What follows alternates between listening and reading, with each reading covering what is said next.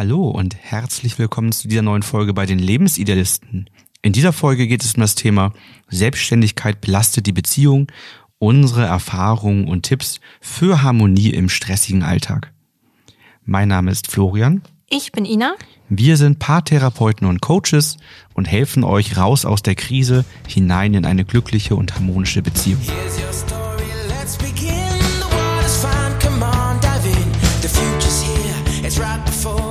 In der heutigen Welt streben viele Menschen nach beruflicher Selbstständigkeit. Es gibt da viele Möglichkeiten, viele Chancen.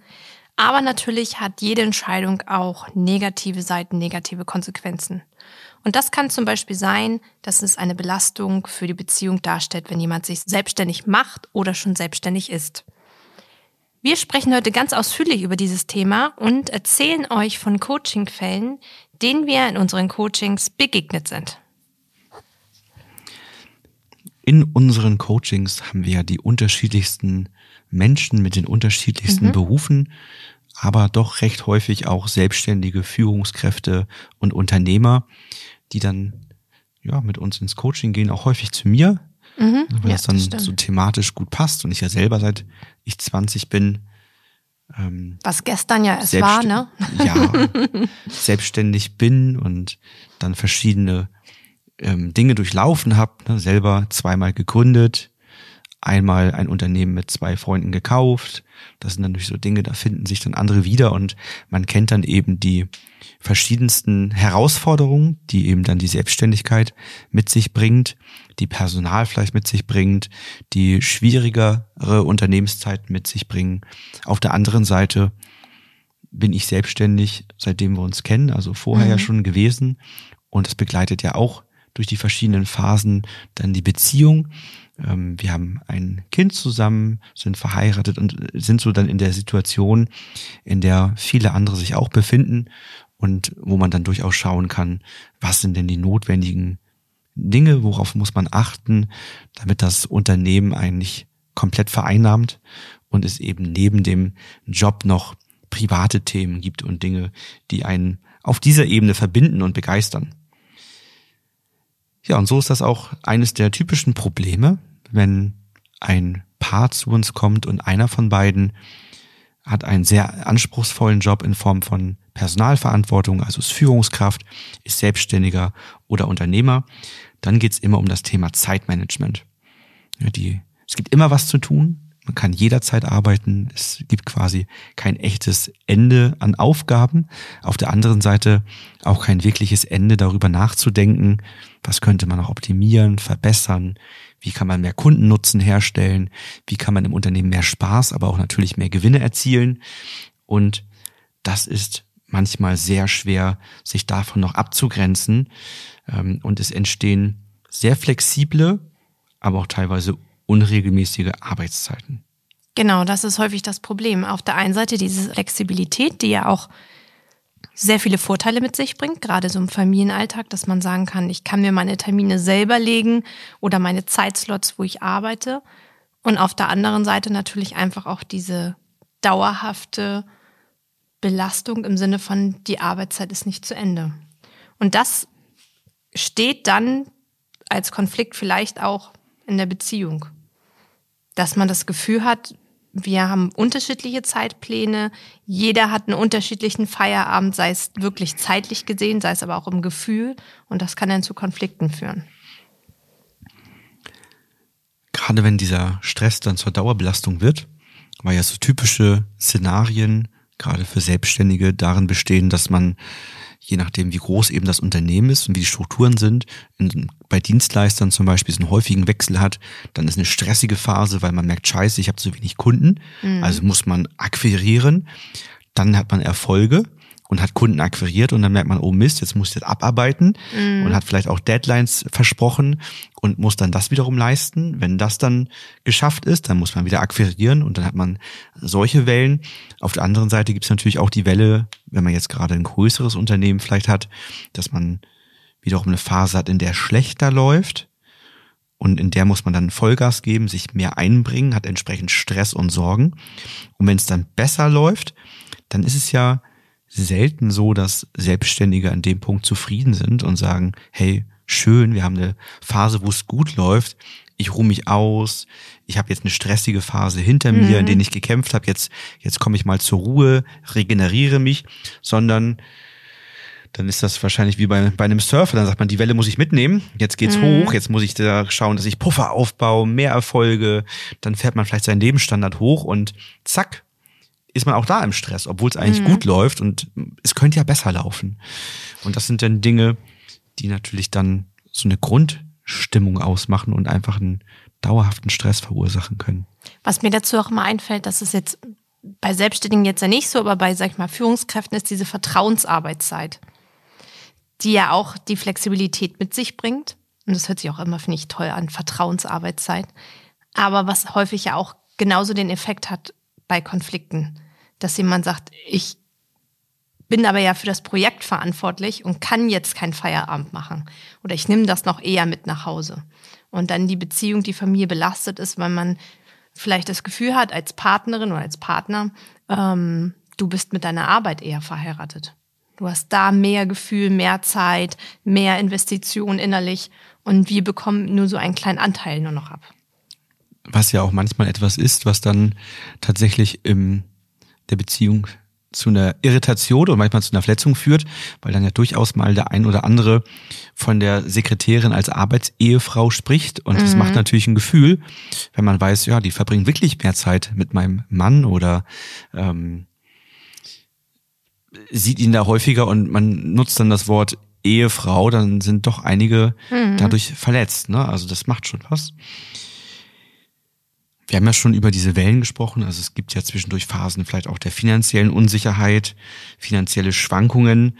Ja, und auch da ist es natürlich, wenn man erfolgreich ist, so, dass man vielleicht seinen Puffer hat.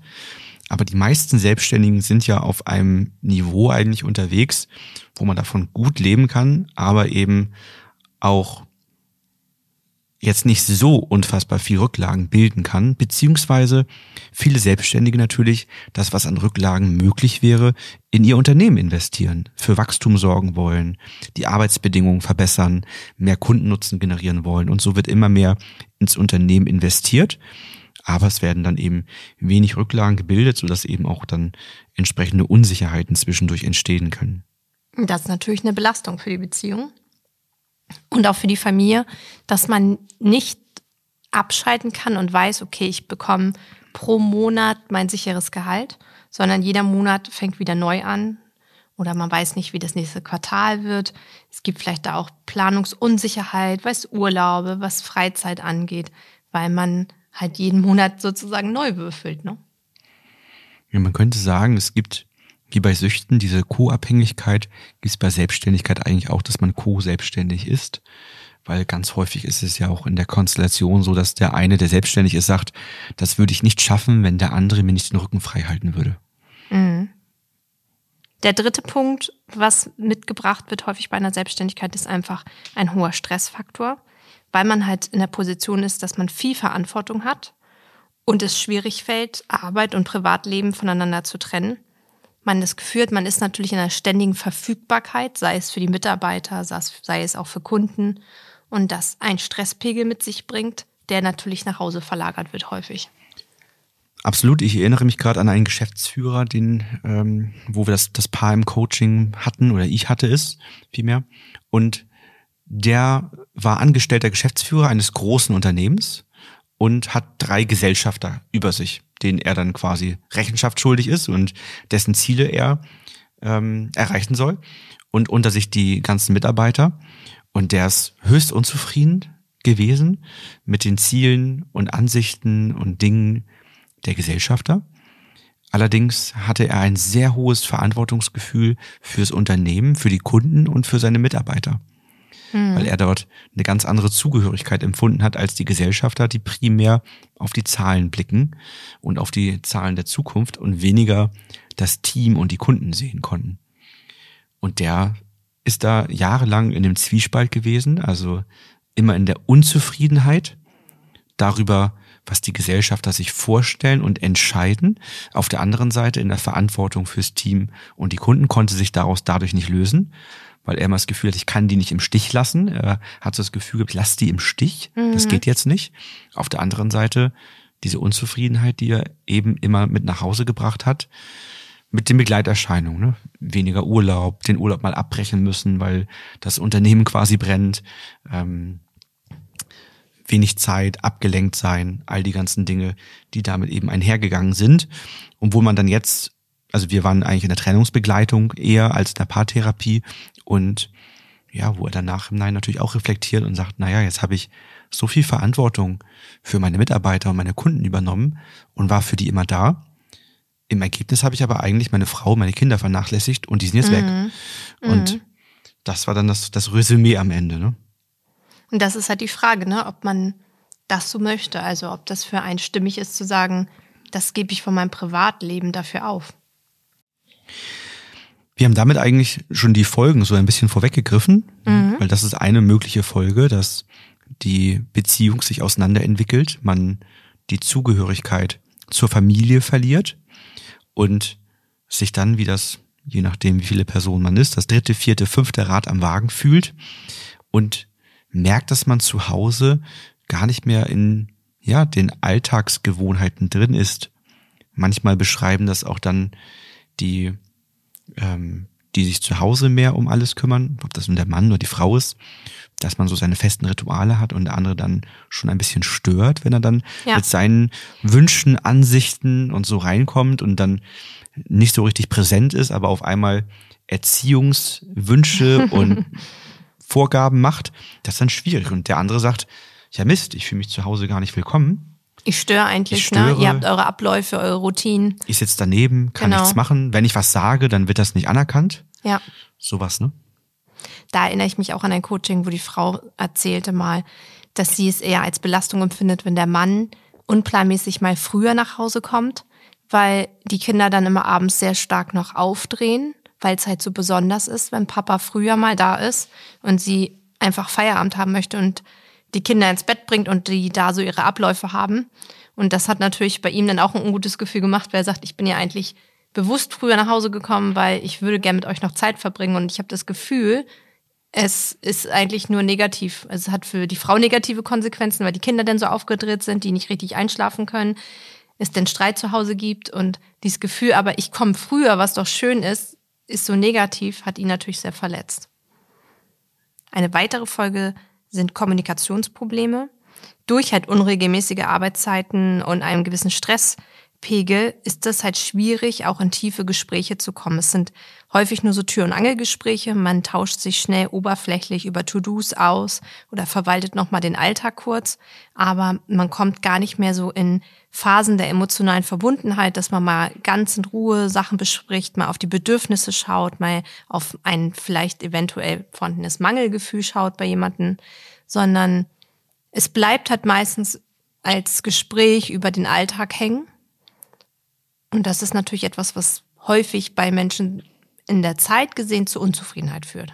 Da kommen wir auch gleich zu, wenn wir über die Coaching-Beispiele sprechen. Mhm. Das erste Paar da wird das genau passen. Okay. Da, da kann man dann in der Tiefe nochmal drauf eingehen.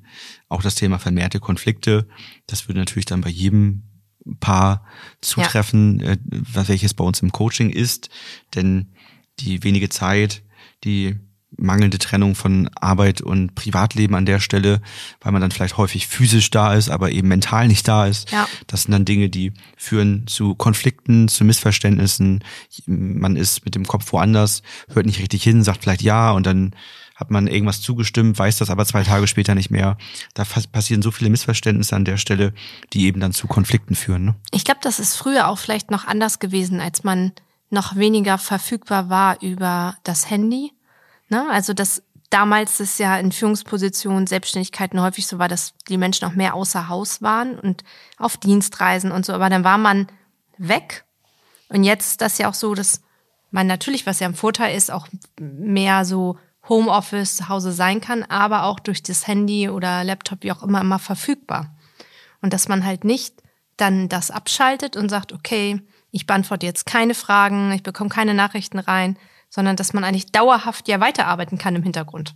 Ja, und wenn das dein Unternehmen ist und, und je nachdem, wie groß auch das Unternehmen ist, ich würde einschätzen, dass die wenigsten Selbstständigen, also alle, die ich kenne, da haben es, glaube ich, zwei oder drei von keine Ahnung, wie viel selbstständig ich kenne, ähm, haben ein separates Handy.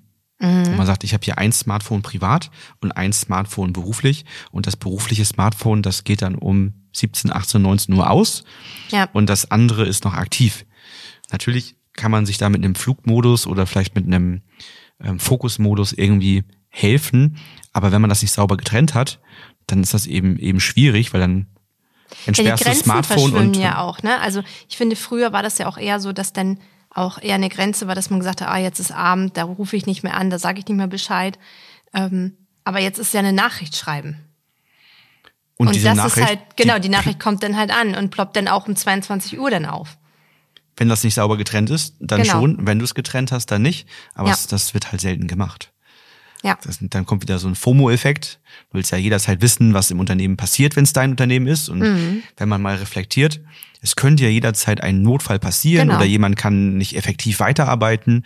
Ne? Und wenn man das aber mal testet und sagt, ich habe vielleicht zwei Antwortphasen am Tag, einmal morgens, einmal nachmittags oder einmal mittags.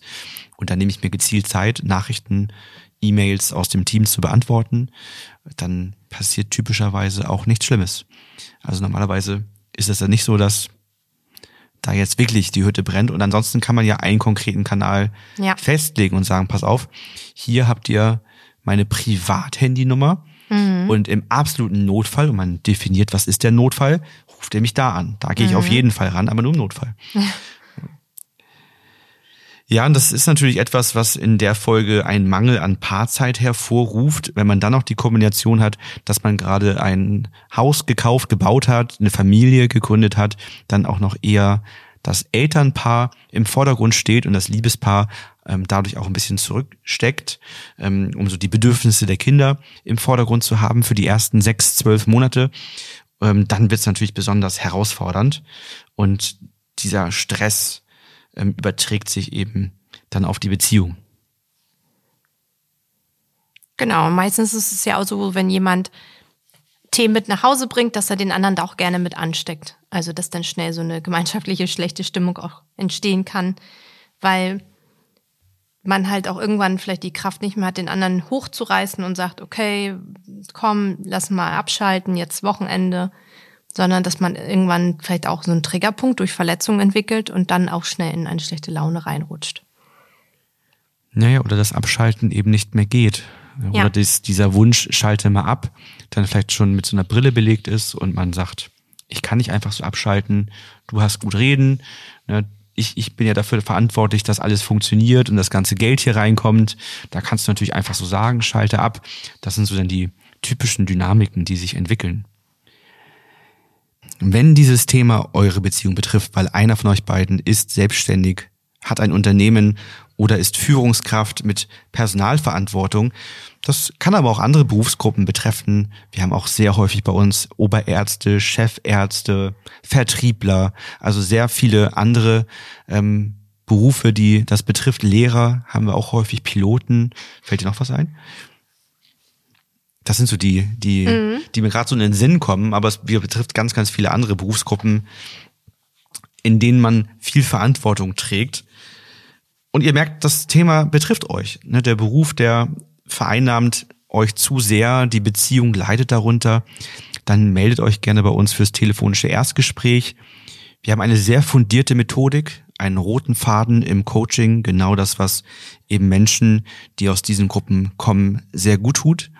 Wir begleiten euch in unseren größeren Paketen mit einem WhatsApp-Support. Ihr könnt euch bei uns melden mit Text- oder Sprachnachrichten. Wir antworten euch zwischen den Terminen, so dass wir sicherstellen, dass ihr eure Ziele, die ihr euch setzt, wirklich erreichen könnt und nicht zwischen den Terminen wieder neue Verletzungen, neue Probleme entstehen, so dass ihr bei uns gerade auch durch die zweistündigen intensiven Termine die maximale Betreuung habt, die ihr euch vorstellen könnt.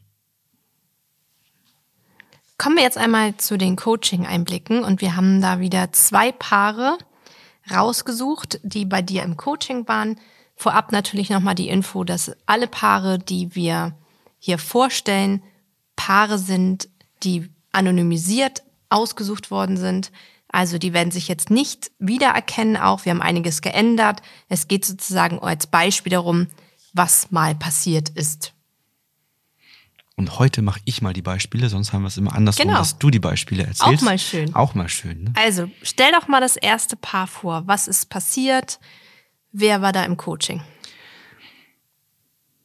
Also wir haben hier jemanden, der war lange, lange Zeit angestellter Geschäftsführer, der dann die Unternehmensnachfolge angetreten ist und das Unternehmen gekauft hat. Die, das Unternehmen ist sehr profitabel. Sie haben sehr viel Geld, aber auch gleichzeitig ein hohes Arbeitspensum. Und wenn man so ein Unternehmen kauft, dann möchte man ja auch häufig seine eigenen Vorstellungen einbringen, möchte Dinge nochmal verbessern, verändern, so dass er viele Projekte und Investitionen tätigt, welche dann eben über Monate auch nochmal eine besondere Aufmerksamkeit gegenüber auch dem Tagesgeschäft bedeuten und das belastet die Beziehung. Wir haben immer so die Ansicht, dass man sechs Wochen so eine Sonderbelastung gut eingehen kann, im Ausnahmefall vielleicht auch mal drei Monate. Aber wenn das darüber hinausgeht und so aus diesem Sprint ein Marathon im Sprint wird, dann wird es nachher schwierig und belastend. Manchmal geht es vielleicht nicht anders, aber zu selten nimmt man sich danach eine Auszeit.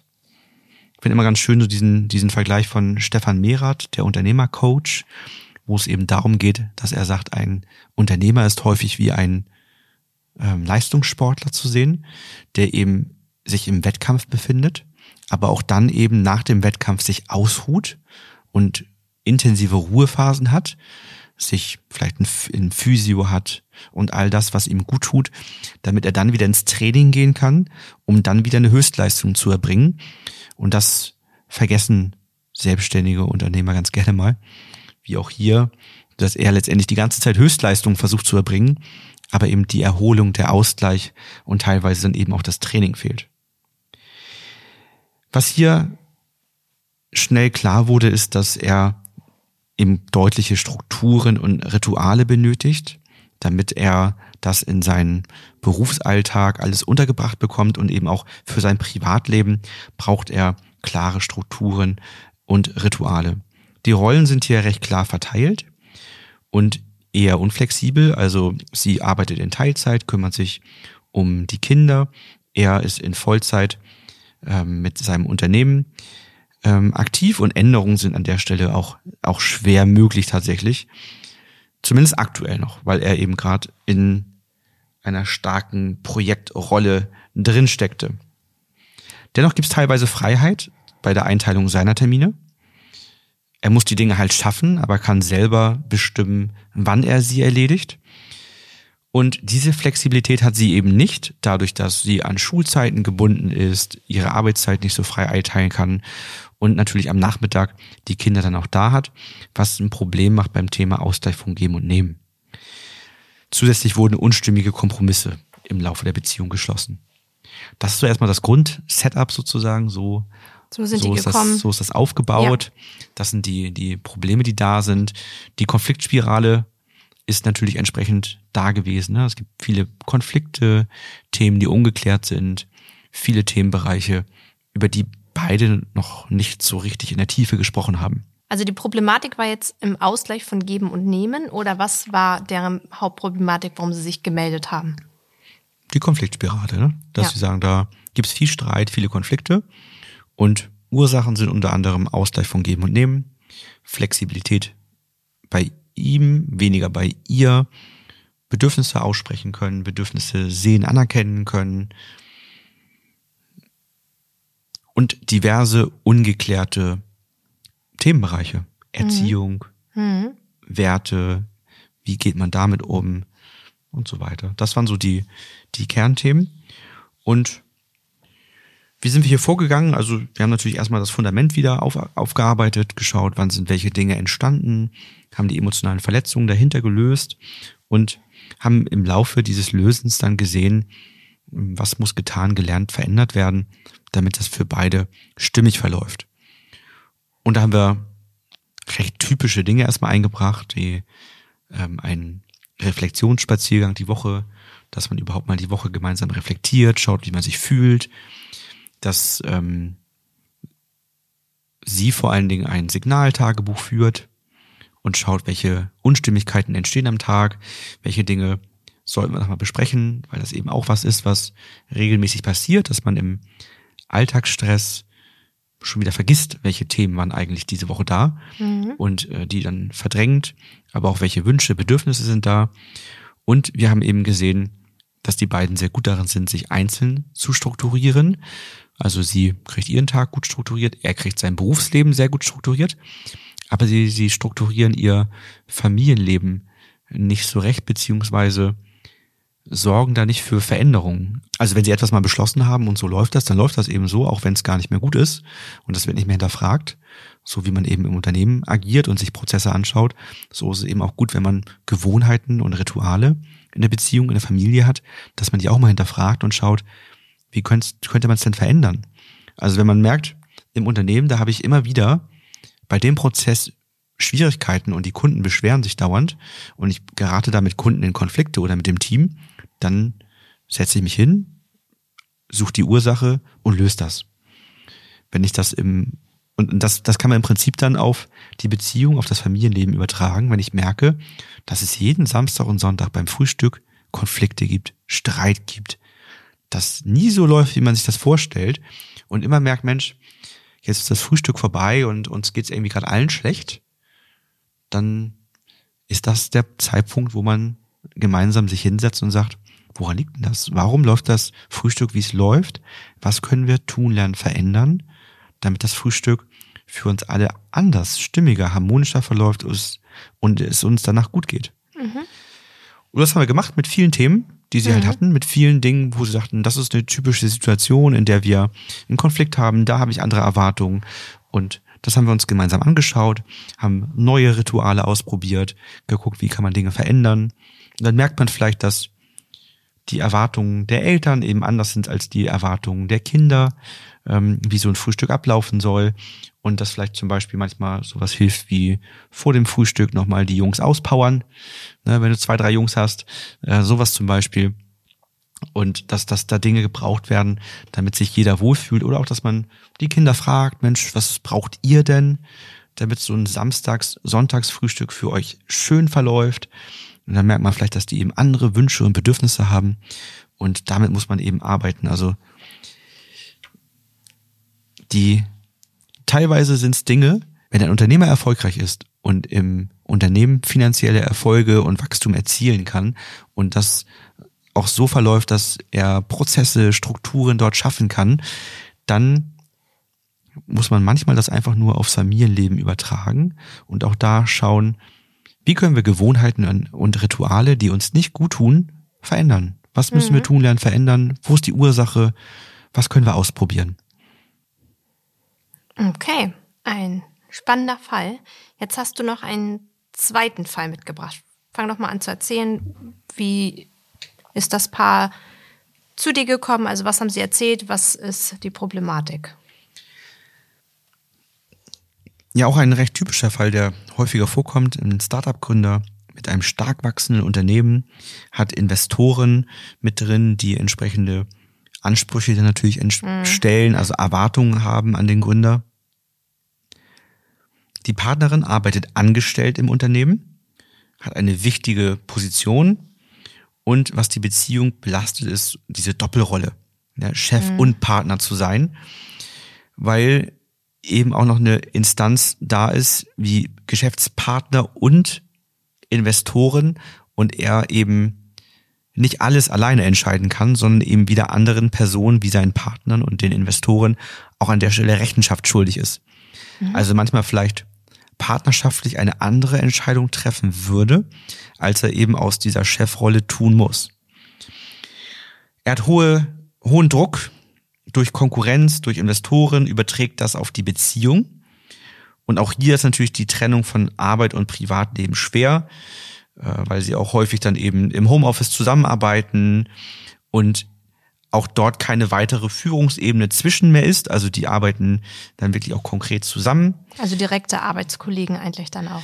Ja, er ist natürlich ihr Vorgesetzter. Okay. Aber es gibt keinen mehr dazwischen. Das heißt, mhm. ähm, sie berichtet ihm und er ist eben für, für ihre Leistung dann wiederum gegenüber Geschäftspartnern und dem Investoren okay. auch verantwortlich. Mhm. Sie sind viel reisend und was dann passiert ist, ist, dass eben eine Affäre begonnen wurde, weil Von seiner Seite aus. Von seiner Seite aus. Und der Hintergrund ist hier an der Stelle, dass dieses Vermischen zwischen Arbeit, also Unternehmen und Privatleben, dazu führte, dass diese Belastung, die da spürbar ist, dieser Druck, der spürbar ist im Unternehmen, sich auf die Beziehung übertragen hat und das innerlich sich so vermischt und dadurch auch so ein Gefühl von Druck und Belastung sich innerhalb der Beziehung entwickelt hat, mhm. obwohl das eigentlich gar nicht zur Beziehung gehört, sondern zum Unternehmen. Und wiederum dann bei einer anderen Frau das Gefühl der Leichtigkeit da war. Freiheit. Ne, da gibt's diese ganzen Themen alle nicht. Mhm. Diese gefühlte Belastung. Und sich da dann eine Affäre entwickelt hat. Trennung ist schwierig ähm, durch ihre wichtige Position okay. ist tatsächlich da auch noch so ein Zwiespalt da, dass er sagt, oh, da haben wir gerade ein Millionenprojekt am Start mhm. und sie verantwortet das und ich, ich kann sie eigentlich nicht entlasten. Das hat tragische Auswirkungen aufs Unternehmen. Das geht gerade nicht. Das ist natürlich auch schwierig. Mhm. Und du möchtest mich jetzt vielleicht fragen, wie bist du vorgegangen? Ja, natürlich möchte ich dich das fragen. Ja, wie bist du vorgegangen? Ich habe gerade war gerade innerlich so ein bisschen, da habe ich für mich überlegt, habe gedacht, das ist natürlich auch wirklich schwierig, wenn man beruflich so eng zusammenarbeitet und in so einer Abhängigkeitssituation eigentlich ist. Also es ist ja ein Abhängigkeitsverhältnis beruflich von der Leistung her. Und das ist natürlich ähm, schwierig, ne? Ja, wir haben im Einzelcoaching erstmal mit ihm geschaut, ähm, wie ist denn seine Entscheidung eigentlich? Mhm. Was, was, was, will, er, er was will er überhaupt? Und sind dann zu den Ursachen gekommen. Was sind so die Ursachen, warum das in der Beziehung für ihn nicht ähm, erfüllend gelaufen ist?